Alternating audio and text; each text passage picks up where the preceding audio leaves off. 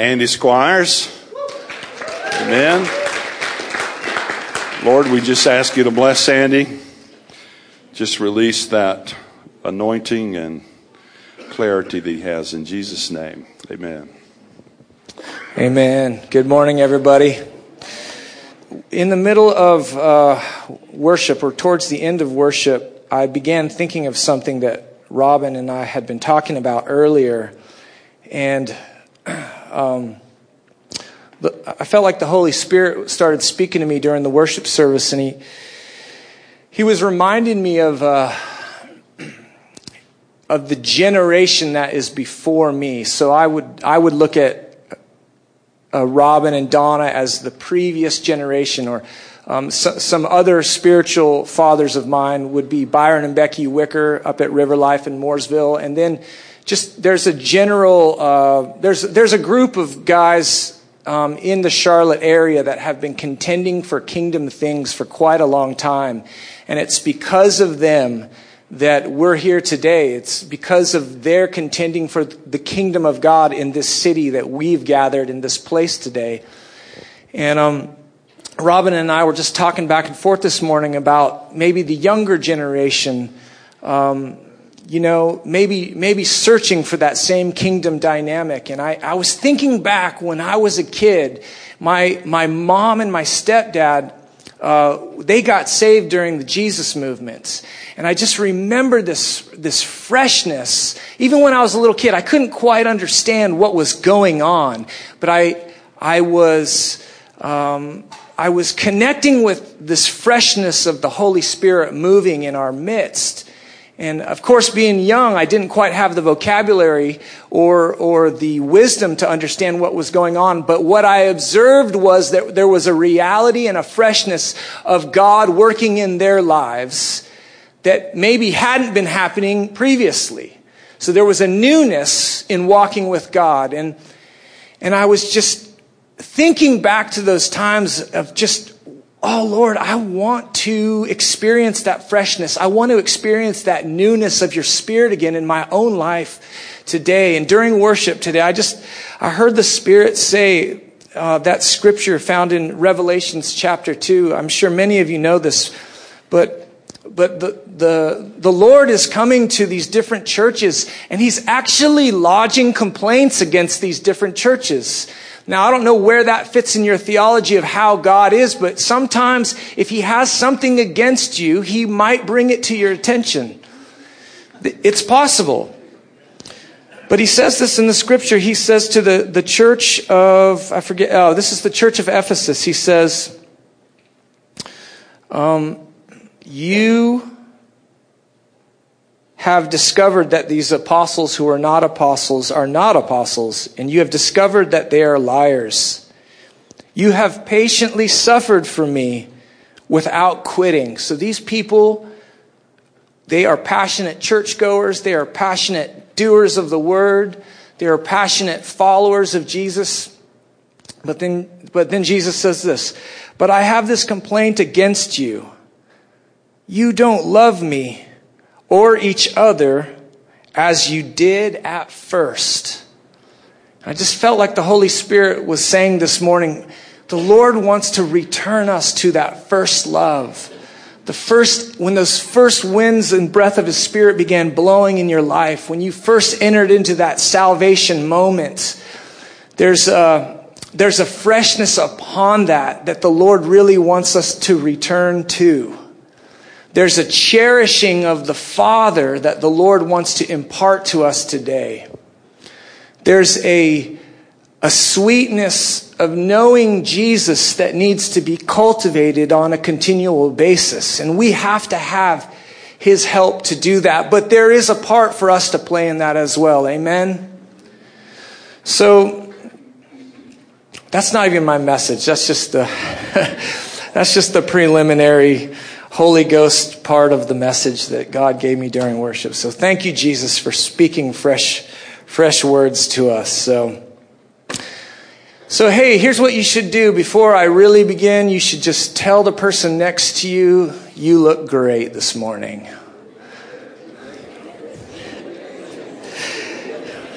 Oh, praise the Lord. All right. So, John Mark and I have been talking. We've been kind of planning about what we should be speaking on. So I just want to go ahead and say this that this message is actually linked to what John Mark's going to be preaching about next week. So you re- really want to pay attention to what I'm going to say. I'm going to go all over the map, but hopefully you can stick with me and it'll all make sense. So, uh, if you ask the average person, uh, walking down the street or sitting in a church and you held up a Bible and you said, What is this all about? I, my guess would be that you would have a lot of different versions of what it's really about. Um, I, I, think if you would have asked me when I was 20 years old what this book was about, I would say uh, it, it's about getting people saved, or it's about the love of God, or it's, you know, all of these things that are included in the scripture. But what I want to propose to you today is that the scriptures are uh, thematically about one thing mostly. The full thrust of the Bible is about the kingdom of God. It's about the kingdom of God here, the coming kingdom of God, all that the kingdom of God is and in, encompasses. That's what the Bible is mostly about.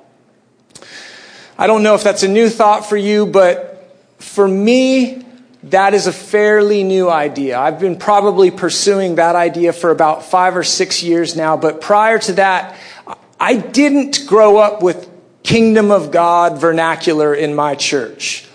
Um, it was more about um, do you know where you're going to go when you die?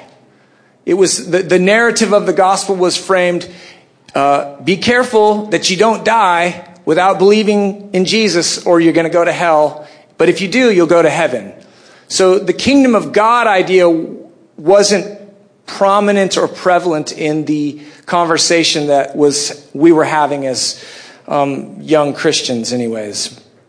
So, so from Genesis to the end of the Old Testament, there's a way that God operates. Okay? There's a story particularly told. There is a culture firmly rooted in that story. It is an incredibly important story with powerful implications. And in that story, there is a waiting happening of the Jewish people for their Messiah to come and set everything in order. That he would come like he promised and fulfill Israel's covenant hopes of being reestablished as God's chosen people in a way that would throw off the ruling powers and would reassert them as the rightful rulers of not only their nation, but the nations. Okay? So today we're going to be primarily in the book of Matthew. If you have your Bibles, you can get ready to open up to Matthew chapter 4. But the book of Matthew opens the New Testament for us, and it is written primarily to the Jewish people with a particularly Jewish mindset. They are a people forlorn, longing for Messiah to come in power to break the backs of the Romans and to make the nation of Israel the world dominating power that they had long hoped to be. They were waiting for their king. All right? The Jewish people as a whole in the opening of the book of Matthew are waiting for Messiah to come.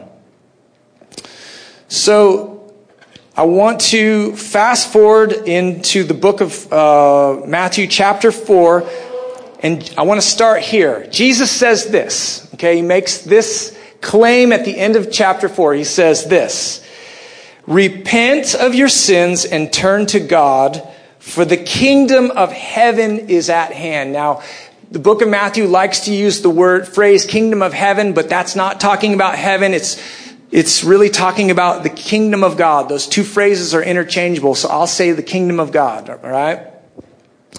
So here's Jesus and he's saying, okay, guys, get ready.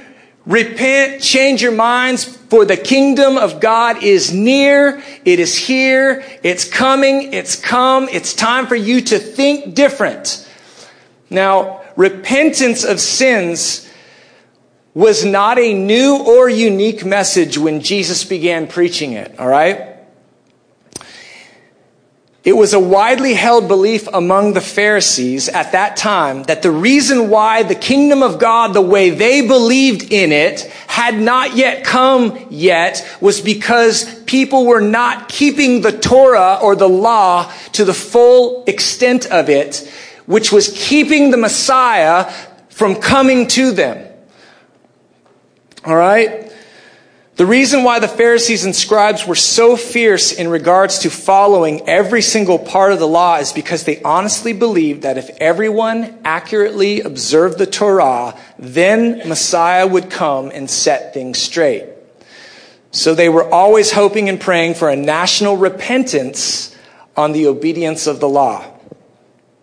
But Jesus' call to repentance, to a changed mind, was not what anyone expected. And because there was an existing mindset, an idea as to what the kingdom of God was, Jesus' call to repentance or to a changed mind was really difficult for them to receive. They were, they were, he's, he's proclaiming this kingdom. He's proclaiming, repent for the kingdom of God is at hand but they're not quite lining up with the way what he's proclaiming. They're a little bit confused, okay? So today I'm going to be reading primarily out of Matthew 4, but I want to begin by reading a passage out of the Gospel of John, and it goes like this. I love the scripture so much. This really gets me.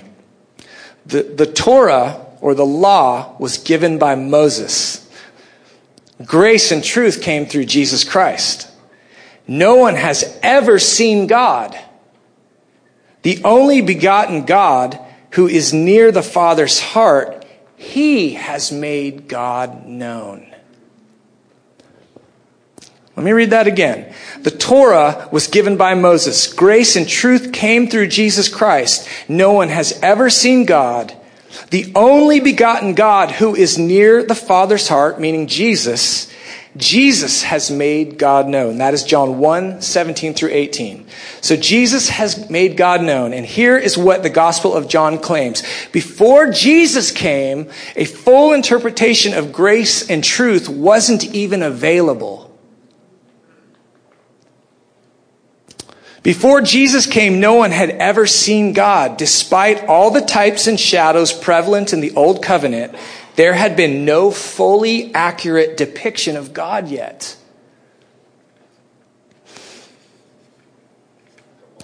Jesus, who he is, what he does, what he says, is the accurate revelation of God.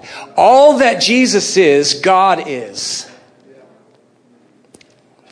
Our understanding of God or who he is is found in Jesus and in the way that he thought about life and in the way that he lived life and in the way that he gave his life.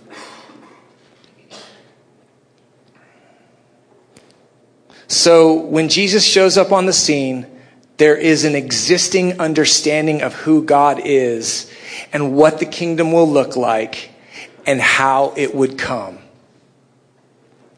And he shows up and he undoes all of that. He, in fact, he stands in stark contrast to everything that was supposed about how the kingdom would come. He comes saying, repent, just like they had all been saying. He said, repent for the kingdom of God is now. And they're just looking around like, where is it? Where is it? Because they were supposing for something else than what he was re- revealing and what he was releasing, okay? The religious leaders of Jesus' day and the regular everyday people knew about the kingdom, but they thought about it one way, and Jesus came proclaiming and demonstrating something wholly different. All right? Is everyone with me so far? I'm not, I know I'm throwing a lot at you. But so in a nutshell, you've got Genesis through Malachi, okay? There's a whole lot of stuff happening there. Okay? Covenant promises, the laws given. The prophets come after the law and they're foretelling of this Messiah that's coming. So the, the, the, scribes and the Pharisees, they're, they're doing their best to study the scriptures, not so that they can know God better, but so that they can find out when Messiah is coming. And when they're thinking of Messiah, they're thinking of a man who's valiant, who's strong, he's wielding a sword, he's coming on a, a mighty stallion, he has an army with him, he's going to overthrow all of the powers that be he might have to use force to do it, but they're okay with that because they have a promise from God that says they are the head and not the tail. They are the ruler of not only this nation, but of all the nations. And their current circumstances are saying the exact opposite of that. So, of course, they're absolutely bewildered by this man who shows up claiming to be the Son of God, claiming to be the Messiah, doing signs and wonders, but doing everything but throwing off the Roman government. So they're absolutely bewildered. According to what they've studied, this is not how things should be. All right? So, the reason why I'm talking to you about Matthew 4 today is because John Mark's going to talk about Matthew 5. And what's going on in Matthew 5 is so important to you and I as followers of Jesus, as people who are kingdom minded people. But I want to give you context as we're heading into Matthew chapter 5 and what's going on in Matthew chapter 4 is so important to be to be receptive to what he, Jesus is going to release on his Sermon on the Mountain. Everybody, are you familiar with Matthew chapter 5? It's the Beatitude. It's, blessed are you when you're poor. Blessed are you when you're humble. Blessed are you when you're gentle. Blessed are you when you go to work to make peace. Okay, this was, these were all revolutionary ideas. They're still revolutionizing the world that we live in, but there's a piece before chapter 5 that's so important, all right?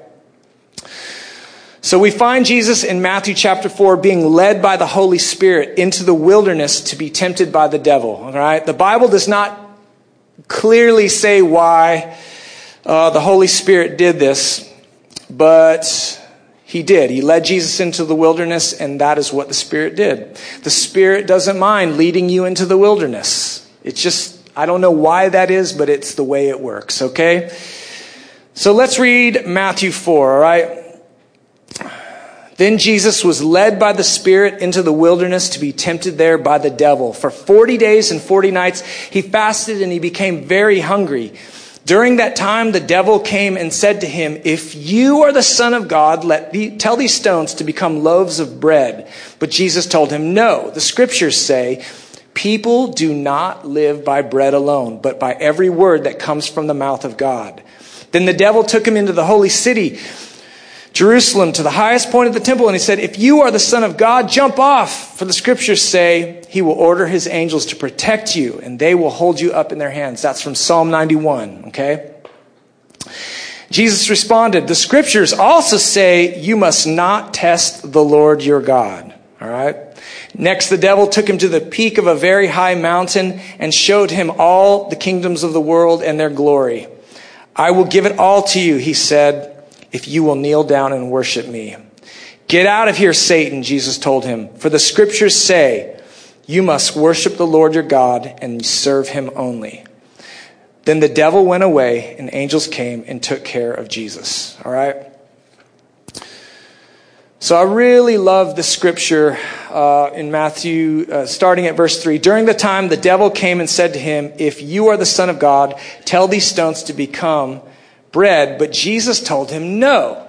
The scriptures say people do not live on bread alone, but by every word that comes from the mouth of God. You should say that. I do not live on bread alone. Say that out loud. I do not live on bread alone. That is, that, let me just say this. That could be a vision for your life. That could be a vision, your kingdom vision for your life.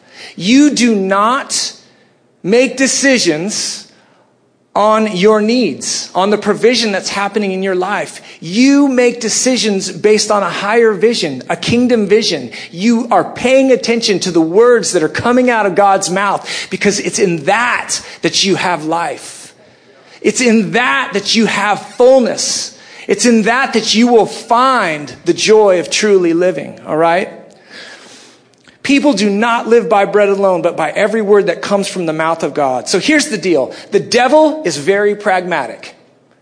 All right? He's pragmatic and he's reasonable. He is all for getting things done the things that need doing. In this instance, he makes a very strong case for eating. Jesus may or may not have been starving at this point, but either way, he's probably hungrier than you or I have ever been. So Jesus is confronted by a great necessity. Okay? And necessity can be very seductive because it is extremely hard to argue against. Of course, Satan attacks Jesus in his identity, which is interesting. I find that when I forget who I am, that's when I get in the most trouble. Say that again. it's a good thing I wrote it down. so, of course, Satan attacks Jesus in his identity, which is interesting. I find that when I forget who I am, I get in the most trouble. All right? So, Satan says this If you are, then do this. And Jesus responds, Eating is not the most important thing. Guys, that's different than what the world would say to you. The world would say eating is the most important thing. And when I say eating, I mean making things work, fulfilling your fleshly desires, fulfilling the things that, I don't know, there's all these things coming at you in the, in the outward realm that are vying for your attention, vying for your emotional energy, vying for you to give yourself to them. And, and Jesus was he was actually hungry. I mean, he could have been on the brink of death for all we know. And Satan's like, listen, it's time to eat. You've, you've given yourself enough time with this whole fasting, serving God thing. It's time to partake. If you're the son of God, just make these stones turn into bread. And Jesus says, you know, eating's not the most important thing, but living my life by what my father says is more important than eating these loaves of bread right here.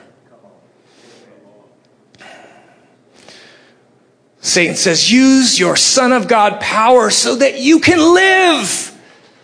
Your life is dependent on this. Come on. Everything's hinged on this. And Jesus says, there is something more important than me living.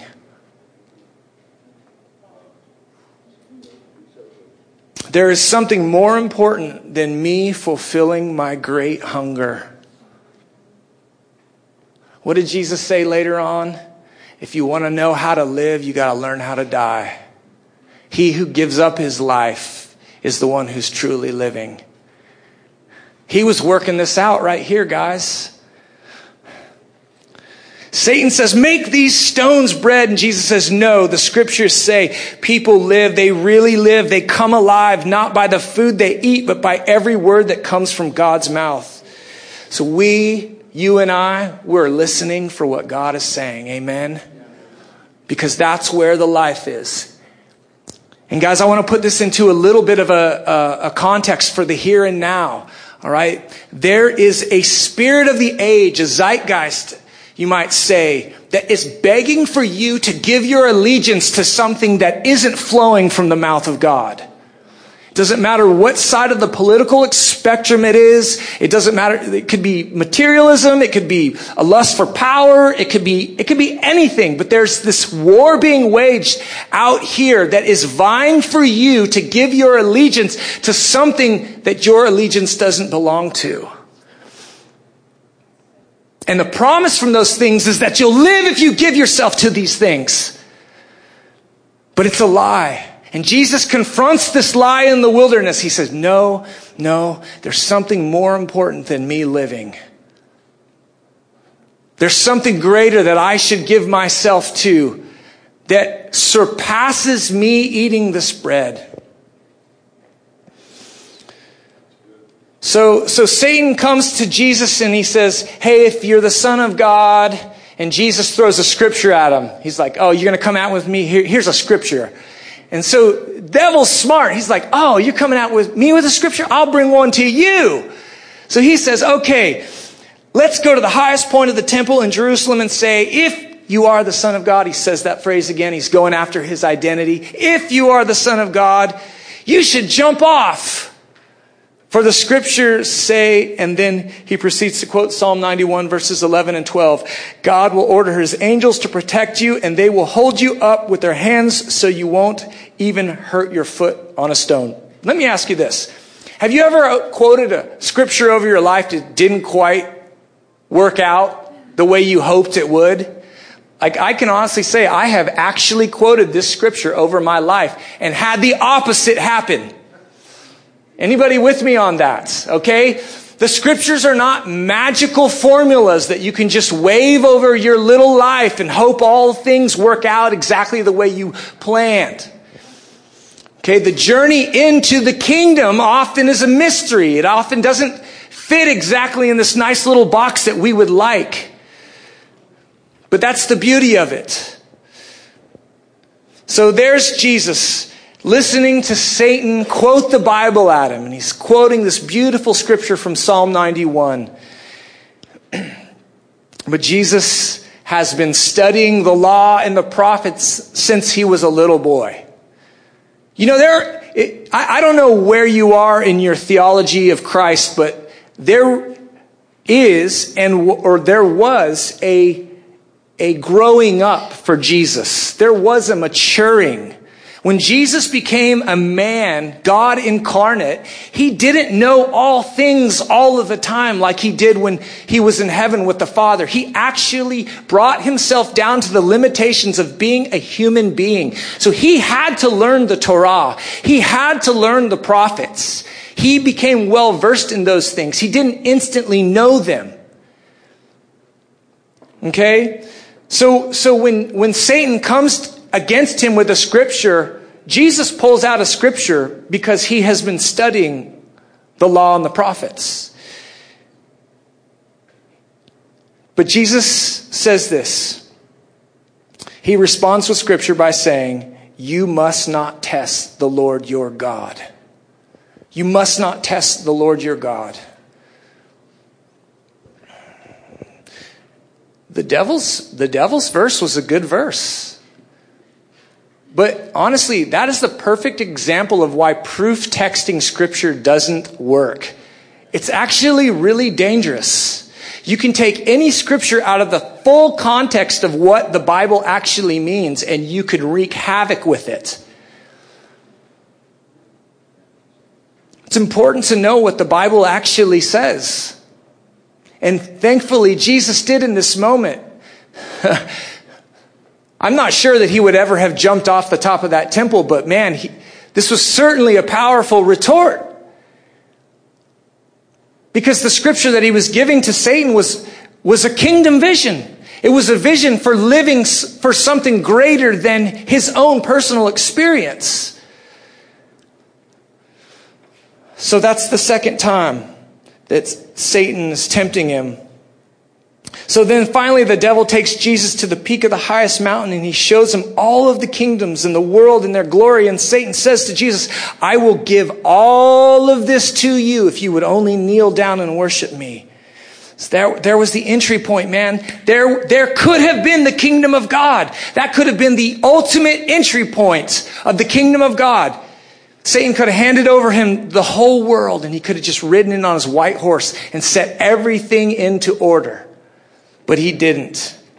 He says, Satan, get out of here. For the scriptures say you must worship the Lord your God and serve him only. Now, this, this isn't the only time that Jesus had to do this. I mean, he calls Satan out again in, in Peter, you know in that, in that scene where, where Jesus is saying, I have to die. And, and Peter says, Far be it from me. And he gets a sword out, and Jesus says, Get behind me, Satan. There's this kingdom trajectory that Jesus keeps releasing into the atmosphere. He keeps showing people how to do this, and they're missing it the whole time. Obviously, Jesus is passing all of these tests for personal reasons. He is going through the fire and finding out exactly what it is he's made of. But there's something else at stake going on here. Because Jesus is about to make his great announcement. So the Bible says he, he goes through this wilderness testing. And finally, he passes all of the tests, and, and the angels do come and minister to him. They give him food and they give him water, and he rests up a little bit. But it, but it says that the next thing that he does is he travels to North Israel and he goes after the ten tribes that had been exiled at some point. And, and the scriptures say that it, says he goes into the land of Zebulun and Naphtali. And, and that part of the geography hadn't been called those names anywhere for, for generations.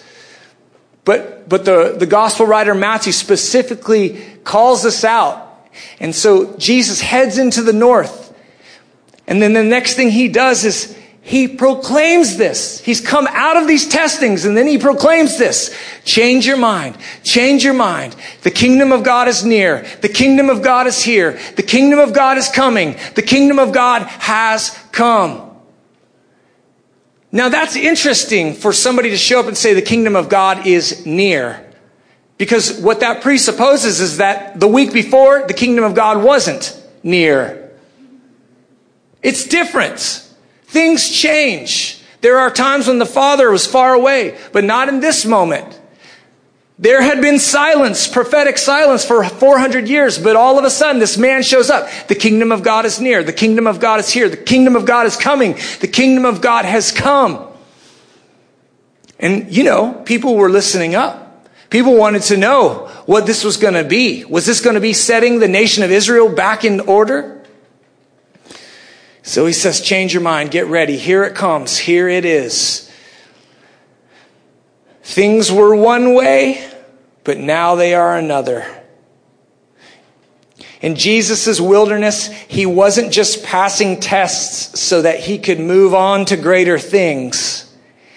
He was learning that the kingdom comes not through power, not through security, and not through glory he was learning that the kingdom comes not through miracle food, not through angels' protection, and not through the world's kingdoms and power and might. But the kingdom comes and is coming and is here as we choose to live according to every word that comes out of the mouth of God. So, what does this mean for us? What does this mean for us as followers of Jesus, as people who have given themselves to following Jesus in this way? First of all, I would like to say this there is a cost associated with following Jesus. There is a cost associated with following Jesus. I love hearing stories from my uh, my, I, will say my spiritual fathers and mothers who have had these experiences of choosing a way of following God to the detriment of their finances, to the detriment of their uh, family relationships, to the detriment of their careers. There is something about following the way of Jesus that will cost you something at some point. I'm not saying you're going to have to be a martyr every day of your life, but there is if you get rid of the cost part of this, then you're probably not really following Jesus.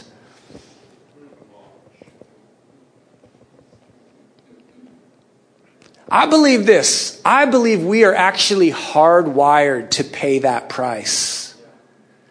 I believe that there's this inherent thing inside of us that is longing for adventure and that the only thing that the world has to offer you is pleasure, and pleasure is good for one week only. And then you're going to be bored out of your skull, and that thing inside of you that is wanting to follow Jesus and pay the cost, not just because it's the thing to do, but, the, there's something heavenly attached to it. There's, there's something about meeting God in a place of crisis. There's something about meeting God in a place of risk that you can't find Him in any other way. There's something about meeting God in a place of self sacrifice versus you getting everything that you ever wanted all the time.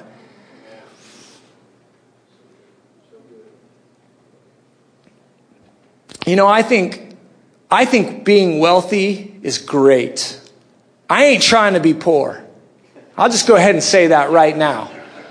I am not trying to be poor. I don't, I don't have a poverty mentality. I'm not trying to get less money into my bank account. But I'll tell you this I'm not afraid when the bank account is at zero. And I don't need $100,000 in my bank account to follow Jesus. Whatever words are proceeding from my father's mouth, even if there's not bread to be had, I'm still following those words. Because that's where the life is. And it gets tricky because you're surrounded by so much wealth and material things in the world that we happen to be walking in. Sometimes it's, uh, well, it's easy to forget your first love. It's easy to forget why you began following Jesus in the first place. It's easy to forget those initial moments in your faith walk where you began stepping out of the boat a little bit at a time and and the joy of that and then maybe you ran into some hardship or maybe some disappointment or maybe you you lost on some level and you drew back. You say ah that's not a winning game. I'm gonna i'm gonna i'm still a christian. I'm still good for going to church on sunday. I'm still good for paying my tithe but ah this whole walking by faith thing that's i'll leave that to the spiritual people but I'll tell you this what I'm talking about is for every single person in this building. There's not one person in here that was not designed to walk with Jesus in this way.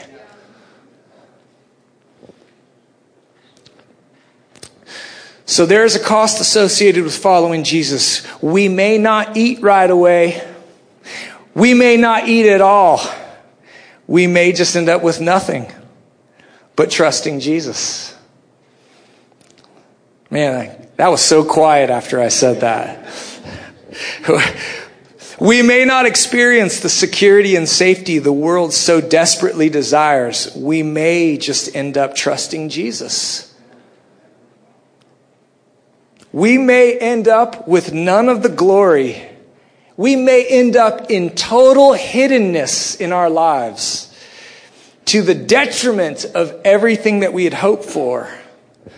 But check this out. I love this. So there's the Matthew account of the wilderness, but the Luke account is just as good, if not a little bit better.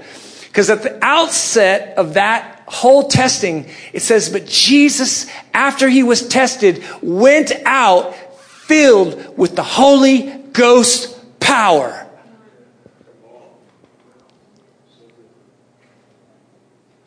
And I don't think that was just for Jesus. I think that the way Jesus walked through that wilderness, the things that he discovered, you know, you know what Jesus was really finding out? He found out that not having food had no power over him. He found out that not having any security had zero power over him. He found out that not having any of the glory had zero power over him. Does that make sense? When I, when I said that out of my mouth, it didn't quite make sense. But like, like all of a sudden, he became a man of no reputation. He had nothing to protect. He was willing not to eat. He was willing not to be secure. And he was willing to not have any power or glory. And the devil said, You could have all of this right now because you're the Son of God. He's like, Yeah, I don't really need any of that. All I need are the words that flow from my Father's mouth.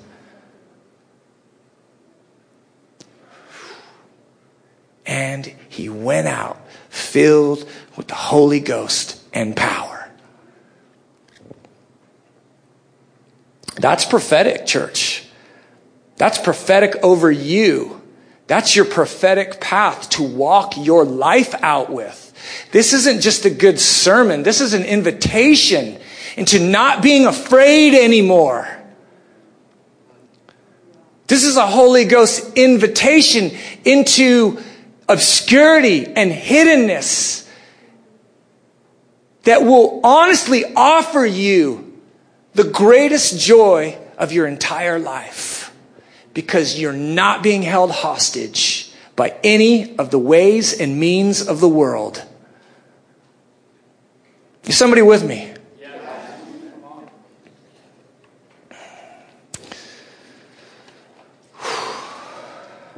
So that's the end of my message. I just realized that going through my notes. But I this is what I feel, this is what I sense this morning. I'll tell you this. You should be thankful that you're a part of a community that is paying attention to the Holy Spirit. Okay? We, we, we believe in preparing words. We believe in preparing the music. We believe in having our ducks in a row. We don't want to do things half hearted. We, we, we take what we do seriously. But we also believe that the Holy Spirit can speak at a moment's notice. And He can give a word that's far more meaningful than the one I just gave. But I just have this sense that we need to respond to this word this morning. I feel like I want to give an altar call this morning. I feel like there might be somebody in here who has never met Jesus and you want to give your life to Jesus this morning. I think maybe there's some, some folks in here that just want to rededicate their life to the Lord. I think there's people uh, who have been enticed by the words that I have been saying about not being afraid anymore not making decisions based on what the world is saying to you, but making decisions based on what your Father is saying to you. So, why don't we do this? Why don't we just all stand up together? I don't know how to do this. We don't even have an altar. We just got a we just got a bar with bourbon on it. That's all. That's all I know. But if anything that I've said to you is resonating in your heart and you feel like you want to respond to it, just do that some way. Do that some way. I don't know if you need to put your hands up, put your heart, hand on your heart, on your head. I don't know where it belongs, but just, let's just as an act of faith do something. As the people of God standing together. And I'll pray over us right now. And then I'll pass off to Pastor Robin. Father, I thank you that your first love is still available to us today. And Lord, I thank you that you're drawing your children in ways that are absolutely exciting, they're amazing, and that you're making us unafraid to not turn those stones into bread. That that's what we're going to do, Father. That we are going to walk according to every word that proceeds from our Father's mouth. And I just pray right now that you would give us ears to hear what the Spirit is saying and eyes to see what our Father is doing. Lord, we thank you for new starts, for new beginnings, and for fresh winds of your Spirit blowing in each and every one of our lives. And Lord, I, I pray for any person who feels like they're messed up right now. I just pray grace over them right now, Lord. And I thank you that it is easy to step into this. That this is not a heavy and hard burden, Father, but that you are only drawing us as a good Father draws. And Lord, we just want to be a responding people. We want to say yes to what you're doing. And so we do that, Lord. We say it right now. We say it out loud. We say, Yes, Lord, have your way. Yes, Lord, have your way in our lives. We just pray for that fire to burn in our bones again, in our hearts again, Lord. We pray this in the strong name of Jesus. And everybody said, Amen.